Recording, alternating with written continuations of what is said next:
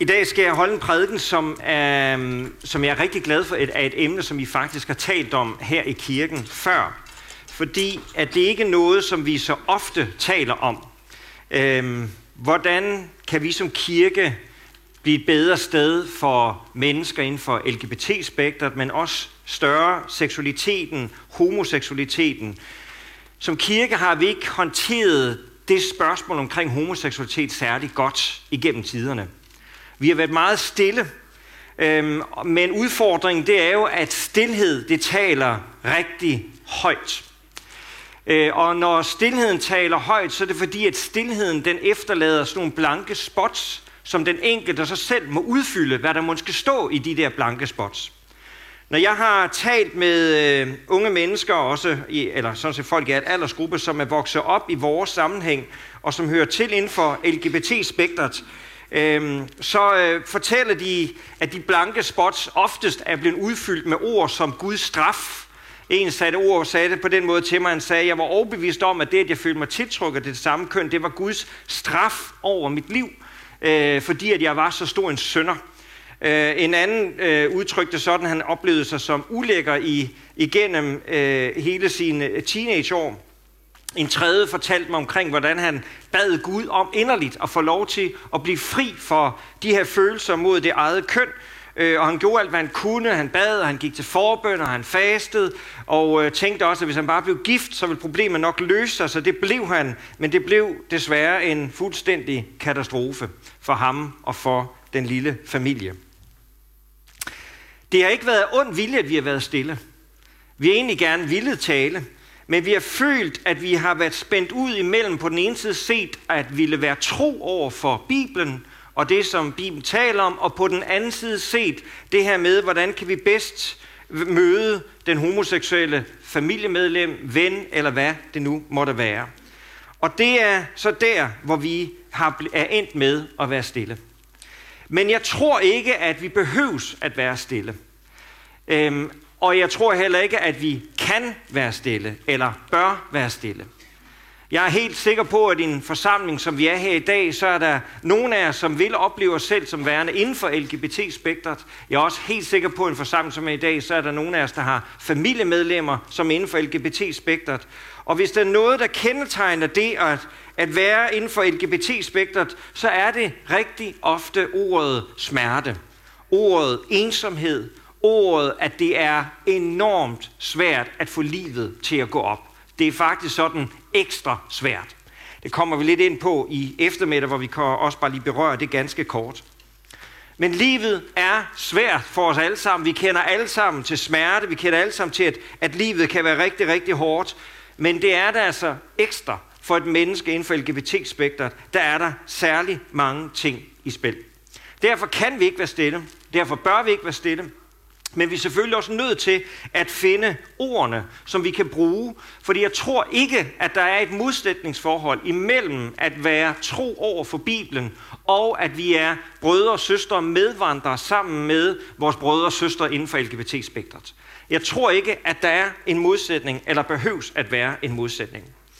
Jeg vil gerne i dag øh, i den her prædiken, og så i eftermiddag, i, øh, øh, hvor det bliver, hvor jeg, hvor jeg sådan så at sige, giver del 2, og hvor der bliver mulighed for spørgsmål og svar, og prædiken den kan også stå for sig selv, så hvis du ikke kan være med i eftermiddag, så har du alligevel fået en fuld prædiken, vil jeg sige. Øh, og hvis du vil være helt sikker, så køb min bog, så får du det hele.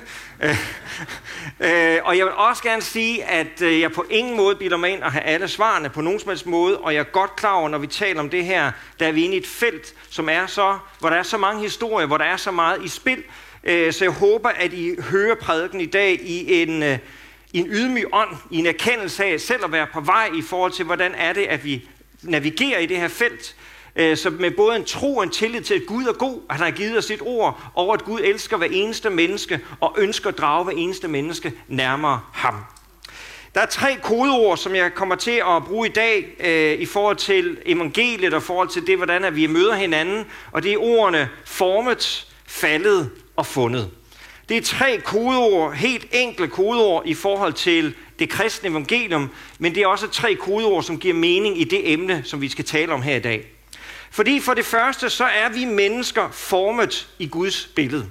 Dengang Gud han skabte os, så skabte han os i sit billede.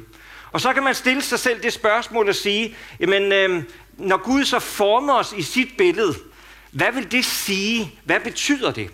Og det betyder jo rigtig mange ting, men hvis vi nu zoomer ind på det allervigtigste ved Gud, og tænker på, hvordan har Gud så reproduceret det i os, siden vi nu er skabt i hans billede. Der er i, øh, i 5. Mosebog, der, bliver, der giver Gud Israel en, øh, en befaling og siger til dem, her er den trosbekendelse, som I skal sige hver morgen og hver aften, den trosbekendelse, I skal skrive på jeres størstolper, den trosbekendelse, som I skal have i en lille lap øh, om, omkring jeres hoved, når I beder, og så videre. Den trosbekendelse, som skal gennemsyre jeres tænkning, den giver han dem i 5. Mosebog. Og der, der kondenserer Gud det vigtigste omkring ham selv til én sætning. Og så er det altid spændende at tænke på, okay, hvis Gud skal kondensere det vigtigste om ham selv til én sætning, kan vide, hvilken sætning han så bruger. Er det, hør o Israel, Herren din Gud er almægtig, at han er altvidende, at han er alstedsnærværende. Hvad er det for et ord, Gud bruger om sig selv? Og det ord, Gud bruger om sig selv i den jødiske trosbekendelse, 5. Mosebog, det er, hør Israel, Herren din Gud er et. Så det vigtigste Gud har at sige om sig selv, som jøderne skulle huske på morgen, middag og aften og have med sig, hvor de end var, det var, at Herren, vores Gud, er et. Og det ord, der bliver brugt, det hebraiske ord for et, det er ordet echat, som betyder en udelelig enhed opgjort af flere dele.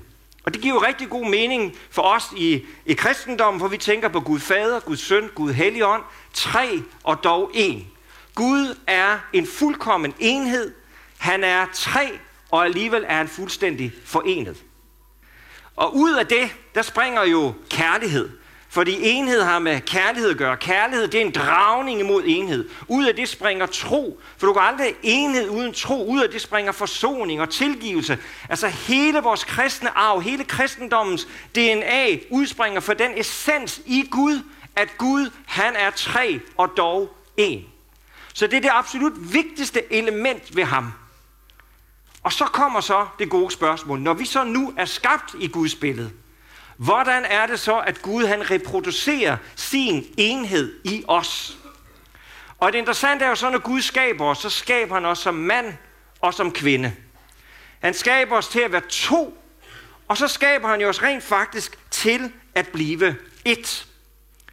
I øh, 1. Mosebog kapitel 2, der har vi kapitel 1 og kapitel 2, der har vi skabelsesberetningen.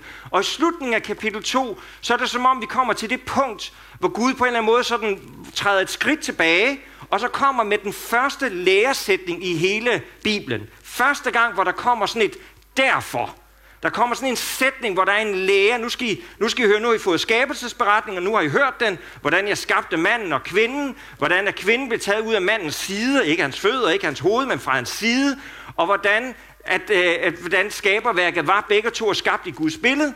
Derfor, siger Gud så i 1. Mosebog kapitel 2, derfor forlader en mand sin far og mor og binder sig til sin hustru, og de bliver echat. De bliver et kød. Så her i 1. Mosebog kapitel 2, der har vi reproduktionen af det vigtigste i Gud i os som mennesker. Og det er der, hvor Adam og Eva, to, der bliver til et. Og det er derfor, vi i vores sammenhæng sætter ægteskabet og seksualiteten så uendelig højt. For det, der tales om her, er både ægteskabet, men det at blive to, der bliver et, et kød, er samtidig også en reference til seksualiteten, hvor mand og kvinde forenes i det seksuelle. Amen. Og det er nemlig rigtigt, fordi det, det jo rent faktisk betyder, det betyder jo, at vores ægteskab, men også vores seksualitet, er en refleksion af det vigtigste ved Gud. At den enhed, den længsel efter enhed, der ligger så dybt i vores seksualitet, hvor vi længes efter at blive forenet med den, vi elsker, det spejler den længsel efter enhed, der er i treenigheden. Og det er derfor, at når vi taler så meget om ægteskab, som vi gør i vores sammenhæng og seksualitet og seksualiteten og ægteskabet sammen, det er fordi, det er det bedste, det mest fuldkommende udtryk, det første udtryk, det idealet på Guds væsen, Guds essens. Og det betyder, at, at rent faktisk jo, når at vi er et, Når en mand og en kvinde er et med hinanden, både seksuelt, men også et i hele deres tilstedeværelse deres væsen, i al vores ufuldkommenhed. Vi er ikke kommet til faldet endnu, vi er stadigvæk i formet. Øh, men i hele deres væsen, så er det faktisk en lovsang til Gud. Vi lovsynger Gud, når vi, vis, når vi spejler Guds væsen i os. Der bliver vi en lovsang. Og der, som jeg nogle gange, når jeg holder en bryllupsprædiken, der har jeg nogle gange brugt de her ting i en bryllupsprædiken, og så plejer jeg at sige til manden, min øh, kære mand, du skal bare i aften sige til din hustru, skal vi ikke lovsynge Herrens skat? og det er rent faktisk det, som seksualiteten er et udtryk for. Den er et refleksion af Gud, er det vigtigste ved Gud. Den er også et ikon, som peger ind i Guds væsen og eksistens. Igennem seksualiteten, igennem enheden, der fornemmer vi, hvem Gud er. Der ser vi ind ligesom et billede, der åbner sig op. Et ikon. I kender det fra jeres mobiltelefon, ikke? Når I trykker på et ikon, så åbner der sig ligesom en ny verden. Og det er det, som Gud tænkte med vores seksualitet, med ægteskabet. Det er et ikon, hvor igennem vi ser en verden åbner sig op, og vi fanger glimt af Guds væsen, Guds eksistens, hvem Gud er, og hvad han har kaldt os til. Jesus han udvider kaldet til enhed. Og det gør han jo, når han kalder menigheden, fællesskabet til at være et. Så selvom du ikke er gift, og selvom du ikke har fundet den eneste ene at dele livet med, så er du stadigvæk fuldt ud kaldet til at være en del af enheden. Et i Kristus. Et i fællesskabet. Det vil sige, at når en menighed som den her er et, og faktisk er med til at bære og løfte og velsigne hinanden, så reflekterer vi Gud det væsentligste ved Gud, så lovsynger vi, hvem Gud er, når vi forsones med hinanden, hvor der har været strid, og vi vælger at forsones med hinanden. Der er næsten ikke noget, der kan bringe større glæde i himlen end forsoning og forligelse, og hvor mennesker de bøjer sig mod hinanden, tjener hinanden. Det er derfor, Jesus siger, største den, der tjener. Fordi det var det, der lå i den oprindelige skabelsestanke, når Adam og Eva de var i paradiset, så var deres seksualitet og deres væsen, det var et udtryk for at tjene hinanden, bære hinanden, løfte hinanden. Det er hele grundlaget for, hvem Gud er og hvad vi er kaldet til. Så hvad enten at du er gift eller ikke gift, hvad enten du er single eller ikke single, hvad der end er, så er vi alle sammen inkluderet i Guds kald til enhed, forsoning, forligelse, elske, tjene, løfte og bære. Og være en forsoningens kraft i vores samfund. Men det stærkeste og det første udtryk for det, er så skabelsen af Adam og Eva i deres ægteskab og i deres forening i seksualiteten. Det er vores ideal. Det er det billede, han, Gud han giver. I enhver kategori skal der være et ideal. I hver kategori har noget. Hver gang du laver en kategori, så har du på en eller anden måde ideal i den kategori, der siger, at det her ideal, det er det, der karakteriserer denne kategori. Og Gud har sat Adam og Eva, skabelsen af dem, dem har han sat som det er idealet i den her kategori. Det er det, vi kigger imod. Det er det, vi fanger og forstår. Okay, det, vil, det er, hvad det vil sige at spejle Guds enhed. Og det er også det, som så også vi tager med ind i kirken, når Paulus taler om menigheden som et kristelig brud osv. Men det er idealet. Men et ideal, det er ikke givet os for at slå hinanden i hovedet. Et ideal, det er givet os for at vise retningen. Vi kan i vores tid nogle gange være bange for at tale om idealer, fordi så er der nogen, der tænker, at de føler sig ekskluderet eller noget af den stilen. Men idealer, det er som sagt en retning, der givet os, og som jeg egentlig tror, at vi alle kan genkende. Men så er der jo så kommet et fald. For ja, vi var formet på den ene side set, men samtidig så sker der også et fald. Fordi at vi vendte ryggen til Gud. Adam og Eva vendte ryggen til Gud som repræsentanter for hele menneskeheden. Og hvordan vi end forstår den beretning, om vi forstår den fuldstændig bogstaveligt, eller vi forstår den som en beretning, der på en eller anden måde giver os kondensen af noget, der skete, det må vi øh, er, er for så vidt i den her sammenhæng underordnet. Det, der er det væsentlige, det er, at vi som menneskehed vender os fra Gud. Og i det øjeblik, hvor vi vender os fra Gud, der sker der en forvrængning. Der sker en forvrængning af Guds billede i os. Der sker en forvrængning, at døden kom ind. Gud har aldrig tænkt, at døden skulle være et vilkår, men det er det jo så, må vi konstatere. Jeg kan konstatere, at jeg er 50 år gammel, og jeg snakkede lige med hende, der sad bag ved mig her, omkring hvordan det kan være, at det lige pludselig er begyndt at blive svært at bevæge nakken. Og hun har lovet at fortælle mig bagefter, hvorfor det er sådan. Det er meget spændt på at høre. Men det er jo nok alderdommen, der er begyndt at sætte ind. Jeg er jo et halvt århundrede nu, må jeg konstatere. Ikke? Altså, øh, døden er et vilkår, som vi er underlagt, indtil at Kristus kommer tilbage. Og det må godt ske snart, synes jeg. Øh, så døden er kommet ind. Skabelsen, den er også blevet forvrænget. Der er så uendelig meget smukt og fantastisk i skabelsen, som reflekterer Gud, men der er også uendelig meget, som desværre er forvrænget. En skabelse, som også indeholder død og ødelæggelse og meningsløshed som et resultat af syndefaldet. Psyken er blevet forvrænget, hvor vi er skabt med forskellige psyker, forskellige styrker og svagheder, men der er der sket en forvrængning, så nogle af os oplever, at psyken ikke kan bære vores eksistens. Vi oplever, at det psykiske bliver en byrde, som er næsten umulig for os at have på vores skuldre. Og seksualiteten bliver også forvrænget. Seksualiteten gik fra at være et ikon, der pegede imod Gud, til at vi gjorde det til et idol. Noget, som vi dyrkede i dets egen ret. Frem for at ikonet var noget, hvor vi så hen mod Gud og var med. Det, det, det at ikonet handler om også at være med til at tjene, bære hinanden og fuldendeliggøre den anden. Så blev det til et idol. Noget, som skal dyrkes i sig selv. Og hvis du ikke har sex, jamen så er du nærmest, altså, er du så et menneske? Altså, det kan da ikke passe. Man kan ikke leve et liv uden det. Hvor vi i vores kultur har udviklet en forståelse af seksualiteten som noget, der kan stå selv og stå i egen ret. Men seksualiteten kan vi kun forstå, når vi ser den i lyset af Gud som et ikon, som et idol, så bliver det et, et redskab for vores drifter og for det svage i os, der får lov til egentlig at styre os i en anden retning. Så vi alle sammen blev ramt i vores seksualitet, uanset hvem vi er. Også selvom du er en glad heteroseksuel, der synes, du har alt på det rene, så er også din seksualitet ramt.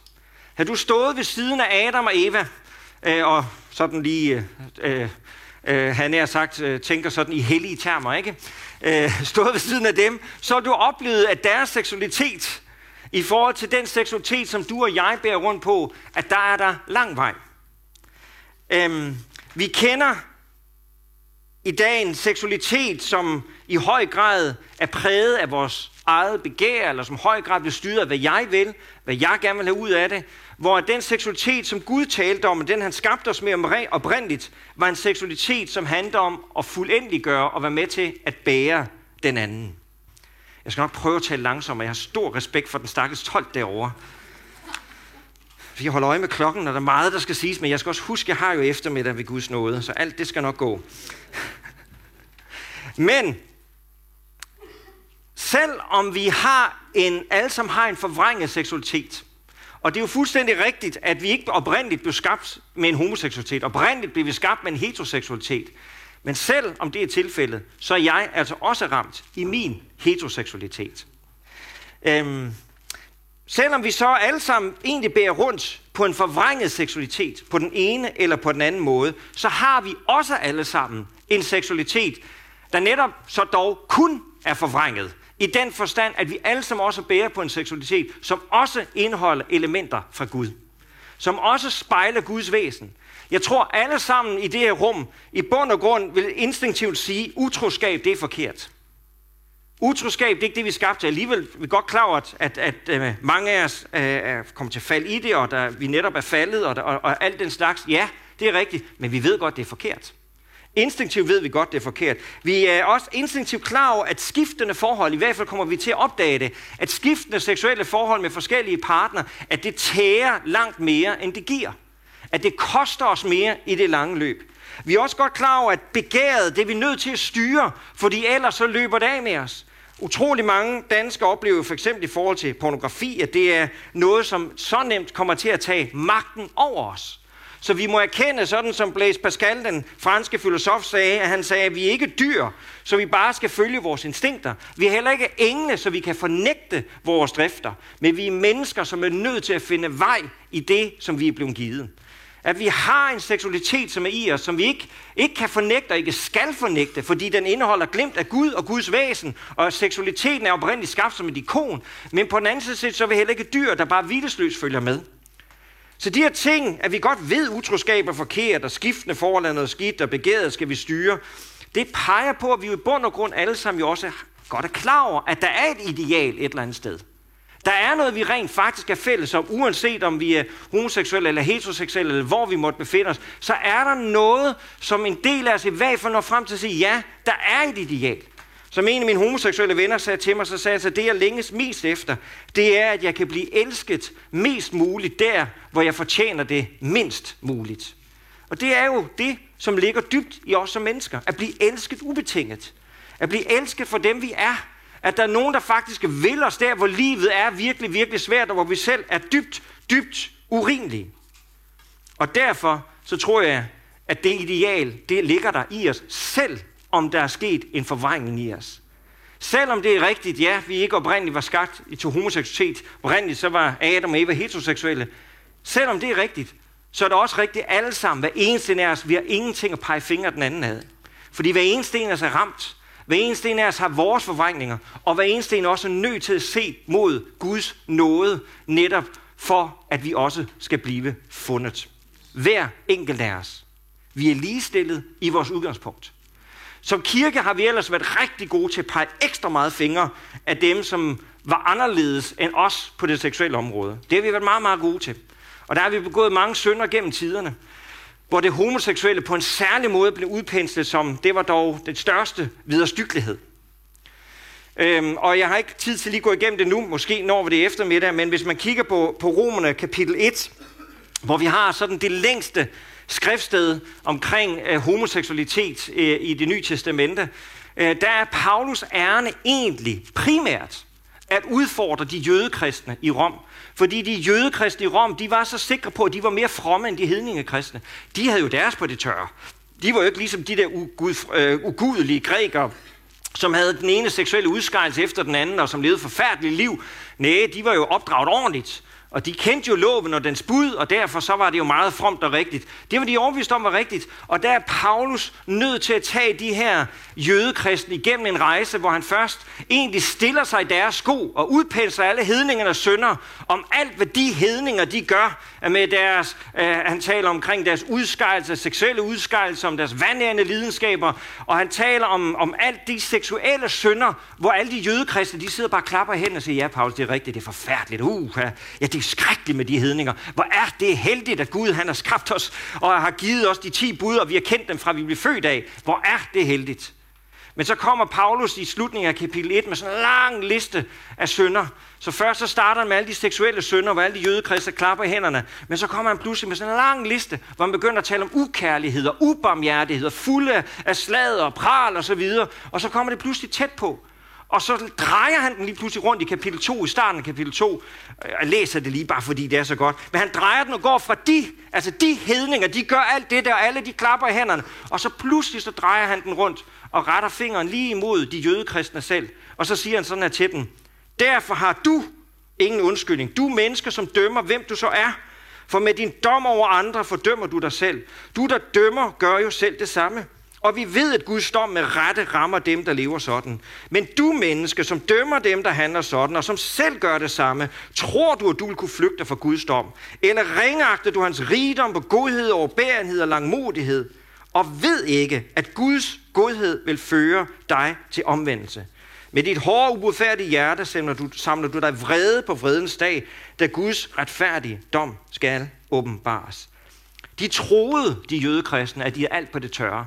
De troede, de var så fromme og så hellige, og hedningerne, de var så ugudelige. De var i hvert fald mega langt fra det ideal, som Gud har givet os.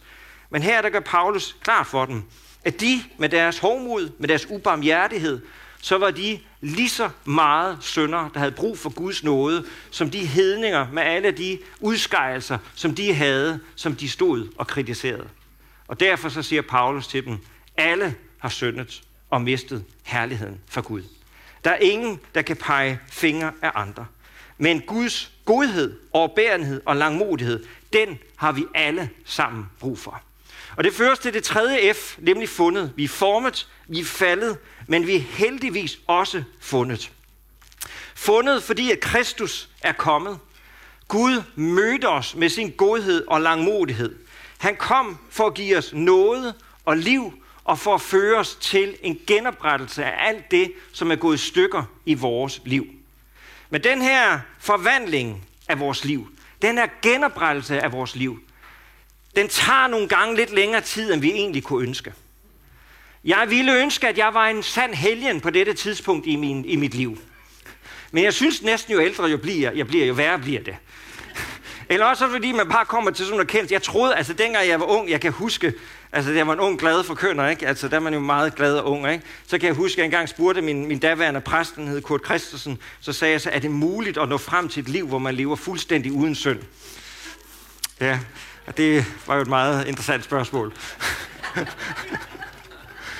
Men jeg synes, jo ældre jeg bliver, jo mere erkender jeg godt nok det, øh, det råd og alle de der misk af motiver og alt det der. Men jeg finder også ud af, at det Kristus kalder mig til midt i det hele, det er at se ham. At jeg ikke er kaldet til at leve og se, kan man sige, på alle mine tilkortkommenheder, men se på ham. Og når jeg ser på ham, så oplever jeg, at mine tilkortkommenheder og alle de ting, der råder mit liv, at de får lov til at begynde at falde på plads. Ligesom Peter, der går på vandet, så længe han holder øjnene rettet mod Jesus, så går det. I det øjeblik, hvor han kigger ned mod bølgerne, så synker han. Det er der blikket mod Kristus, blikket mod Guds nåde, blikket mod Guds kraft, at der findes nåde og kraft for hver eneste en af os, uanset hvad vores historie er. Noget vi ikke har været så god til i vores sammenhæng, og nu taler vi sådan, jeg kommer ud fra en pinsebaggrund, men jeg tror også, at det gælder sådan lidt bredt frikirkeligt. Noget vi ikke har været så gode til i vores sammenhæng, det er egentlig det at tale om synd nogle gange som et vilkår. Vi er gode til at tale om synd som en individuel krænkelse af Gud. Altså, jeg gør noget, hvor jeg krænker Gud i mine handlinger, og derfor må jeg bede Gud om tilgivelse. Og han tilgiver og giver noget. Det er vi gode til at tale om. Men der er også synd, som er et vilkår, som jeg egentlig ikke har nogen som helst form for skyld i. Hvor der er noget, som for eksempel, hvis du tager igen døden som et eksempel. Døden er jo ikke noget, du og jeg har valgt til. Det er ikke Guds vilje. Det er ikke sådan, han oprindeligt skabte os, og en dag skal døden overvindes. Men vi må leve med det vilkår. Eller hvis vi tager psykisk sygdom. Jeg kender selv psykisk sygdom fra nærmeste familie, og kender er rigtig meget til den enorme pris, og hvor enormt svært det kan være. Øh, det er jo ikke sådan, vi oprindeligt var skabt. Men for nogen af os er det et vilkår, enten af livets omstændighed, eller en medfødt pakke, eller hvad det er, at vi må leve med den kamp, som der er med den psykiske sygdom. Og på samme måde i forhold til øh, seksualiteten, der har vi forskellige vilkår. Nogle af os, homoseksualitet, det kan være rigtig mange ting. Homoseksualitet, for nogen så er det en, en periode, hvor det er noget, som, som er sådan en periode, især lesbiske, kan man sige, som jeg tager med, der er der en del, som, som oplever, ikke, ikke alle, men, men nogen, der oplever, at det er en periode. Nogen oplever, at det er noget, der skal prøves af. For nogen er det så altså en form for eksperiment. Men der er virkelig også mange, jeg taler med, der bare altid har oplevet det sådan. Og det er noget, der bare har været der, og de har, for alt i verden ville de ønske, det ikke var der. De vil egentlig, jeg talte så sent som i foregårs med en kvinde, som har været gift med en mand, som, som så var øh, homoseksuel, og hun beskrev deres kamp, og han ønskede for alt i verden at bare kunne lægge det fra sig. De gjorde alt, hvad de kunne, og det ene, og det andet, og det tredje, og det fjerde. Og til sidst så måtte de så erkende og så gå fra hinanden, fordi det, det bare ikke holdt. Men hun sagde, at han elskede mig så meget, at han ville gøre alt for, at det skulle kunne gå.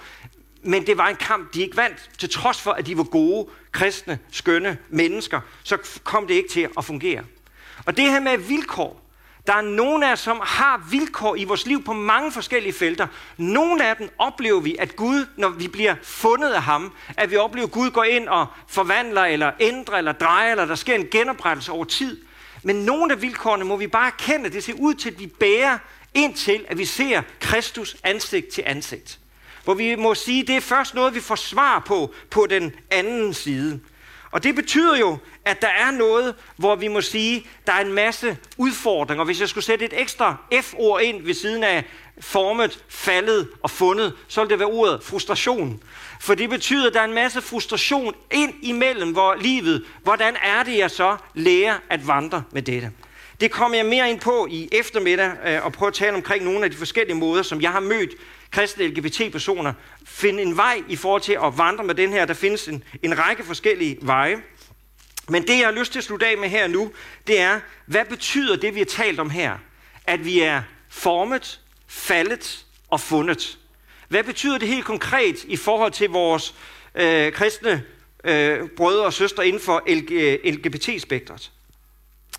Øhm, for det første har jeg lyst til at sige her, hvis at du er en af dem, som bare oplever, at det med øh, tiltrækning af det samme køn bare altid har været der, så vil jeg gerne sige højt og tydeligt, det er ikke din skyld. Det er ikke din skyld, at du bærer det vilkår. Det er ikke fordi, du har syndet eller gjort oprør mod Gud. Det er et vilkår, som er noget, vi må bære på os, ligesom der er mange andre vilkår, som er blevet en del af livet, som ikke egentlig oprindeligt var en del af skabelsen. Men det er et vilkår, og det er ikke din skyld. Hvordan du så bærer det vilkår, det er så der, hvor dit ansvar træder til.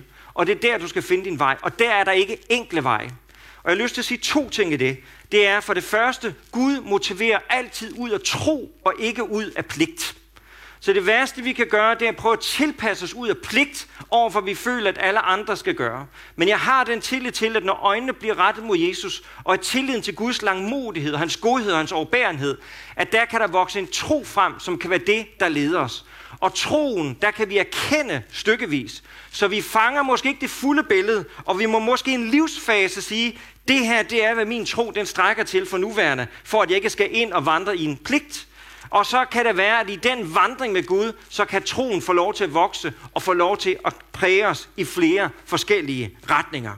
Så Gud motiverer ud af tro og ikke ud af pligt. Og det andet, jeg har lyst til at sige til os, som er alle sammen her, det er, at i den vandring, så er det enormt vigtigt, at vi er gode medvandrere. Det at være en medvandrer med et andet menneske, det betyder, at vi aldrig forlanger noget af et andet menneske, som kun Kristus kan overbevise om. Som kun Kristus kan gøre. En af mine lesbiske venner, som, som øh, blev en kristen, før hun blev en kristen, så hørte hun om de kristne, de sagde jo, at, man, at øh, hvis man er kristen, så kan man ikke være homoseksuel. Øh, og så tænkte jeg, hvad er det, de forlanger af mig? Altså, jeg kan jo ikke, Altså, det, det, kan jo ikke, øh, altså, det kan jo ikke lave om, sådan er det, så ergo kan jeg ikke blive en kristen, og så holdt hun kristen om for livet. Og det kunne hun så ikke blive ved med alligevel. Øh, og så til sidst blev hun en kristen. Hov, det er mit ur, der fortæller. Hov, det var ikke meningen, der skulle være lyd på. men, men nu fik jeg det. Det er uret, der fortæller mig, Michael, det er nu, du skal til at gå ind til eftermødet, og vi lige vil være der. øh, og så, hvad forlanger de af mig? Altså, det kan jeg ikke. Og alligevel kunne hun så ikke blive ved med at sige nej til Jesus og tog mod Jesus. Og der har så været hendes rejse, hvor Gud har taget hende i hendes vandring i forhold til at finde ud af, herre, hvordan er det, at jeg kan efterfølge dig? Og det er en vandring, som er gået igennem faser, og som betyder, at hun har brug for brødre og søstre, der kunne gå sammen med hende i de faser. Brødre og søstre, som var forbilledet i at tro på Jesus, tro på Guds godhed, forbilledet at turde overgive sig. Fordi overgivelse, det er godt nok svært for rigtig mange af os på rigtig mange områder. Overgivelse i vores ægteskaber, overgivelse på det ene og på det andet felt. Men det at vandre sammen og finde ud af, hvad det sige at leve som efterfølger Jesus, i tillid til Guds godhed, i tillid til hans ord, i tillid til, at han vil os det godt, og i tillid til at turde overgive os til hans vilje. Øhm, en, af, en, en anden af de homoseksuelle, jeg har talt med, han har sagt det på den her måde til mig. Han sagde, hvorfor har mine kristne venner så travlt med at kridte banen op over for mig? Fordi hans oplevelse var, at de kristne ofte lige har brug for at sige, det er fint, du er homoseksuel, men nu skal du lige høre, hvor jeg står. Og den der, nu skal du lige høre, hvor jeg står, det er jo ikke noget, vi siger for den andens skyld. Det er jo noget, vi siger for vores egen skyld. Fordi det er meget rart, når vi kommer ind i sådan et område, hvor vi bliver lidt utrygge og lidt bange for, om vi nu gør det rigtigt eller ikke gør det rigtigt. Så er det så rart lige at kridte banen op, fordi så er vi i hvert fald trygge. Så ved vi, at vi har vores på det tørre. Men vi gør det jo ikke for den andens skyld. Og han sagde, jeg ved udmærket godt, hvor de står. Og der er jo kaldet i medvandring, det er at egentlig at tænke på vores bror eller vores søster, og hvad det er, de er, og hvad det er, de har brug for i forhold til at lære at vokse i tro og tillid til Gud og til hans godhed. Så stykkevis erkender vi, stykkevis forvandles vi, men vi ser endnu ikke fuldt ud. Det jeg gerne vil runde af med at sige, det er, at hver eneste en af os er formet af Gud. Hver enkelt af os er faldet, men vi er også alle sammen, der tager imod Jesus Kristus, fundet midt i vores tilkortkommenhed, midt i alt vores råd. Den seksualitet, som du og jeg bærer rundt på, det er en seksualitet, som er skabt som et ikon på Guds væsen, på et ikon på Guds godhed og Guds enhed. Og derfor så kaldes vi til at stole på, at det, han har lagt i os, det er han også i stand til at kunne forme og bære, så det på en eller anden måde, når vi følger ham, kan få lov til at reflektere hans godhed og hans nåde. Og med det så vil jeg gerne egentlig opmuntre til, her hvor vi når til slutningen. Jeg kunne godt tænke mig, at vi skulle bede en bøn sammen. Øh, og også dem, der sidder dem af jer, der sidder derhjemme. Jeg kunne godt tænke mig, at vi skulle bede en bøn sammen. Den, den vigtigste gave, som vi kan give, og som vi kan få som menneske, det er at kunne få lov til at rette øjnene mod Jesus. Mod Gud, hans godhed, hans nåde, hans langmodighed. At kunne gå sammen med ham. Han forlanger ikke noget som helst ud af os af pligt, men han kalder os til at gå i tillid til hans godhed, og hvor det kan føre os. Og hvis det er dig, så kunne jeg godt tænke mig at bede en bøn lige her om et øjeblik i forhold til at kunne tage imod Jesus. Det gælder både i forhold til, hvis du står i en situation i forhold til LGBT-spektret, at du selv kan identificere dig med det, men det gælder også, hvis det er så mange andre områder i vores liv, hvor vi egentlig bare har brug for at opdage, at vi er fundet af ham, og at han gerne vil os og vil gå sammen med os. Så hvis det er dig, enten du sidder derhjemme, eller du sidder hen i salen, så må I gerne bede den her bøn sammen med mig. Øh, og I kan bede den inde i jer selv, eller I kan gentage bønnen efter mig. Det kan I gøre helt som I vil. Jeg møder ofte mennesker, der siger til mig, Michael, jeg vil ønske, at jeg kunne tro ligesom dig. Men hvis jeg skal være øh, helt ærlig, så er det faktisk ikke så svært. Fordi i det øjeblik, hvor man når frem til det punkt, hvor man siger, jeg vil ønske, at jeg kunne tro, der er Gud allerede i fuld gang i dit og i mit liv. Og øh, Gud han banker på, og han er tæt på, men han maser sig ikke på. Ja, nogle gange kan det føles, at han gør det næsten her sagt, fordi nogle gange så dukker Gud virkelig stærkt op. Men som udgangspunkt, så er, så er det også en invitation til at sige, Gud, jeg tager imod. Du må gerne, jeg vil gerne have dig ind i mit liv. Så uanset din historik, så er du mere end velkommen til at bede den her bøn. Fordi bønnen til Jesus er, det er en af de enkleste måder at lukke troen ind på i vores liv, og Guds godhed ind i vores liv. Lad os bede sammen. Og som sagt, hvis I vil, må I gerne gentage efter mig. Kære Jesus, jeg åbner mit hjerte for dig. Tak, at du vil mig. Tak, at jeg er elsket af dig. Tak, at når du ser mig, så smiler du, og du favner mig. Jesus, jeg vil gerne overgive mit liv til dig. Jeg vil gerne kunne se dig. Og jeg vil gerne have, at du bliver det vigtigste i mit liv.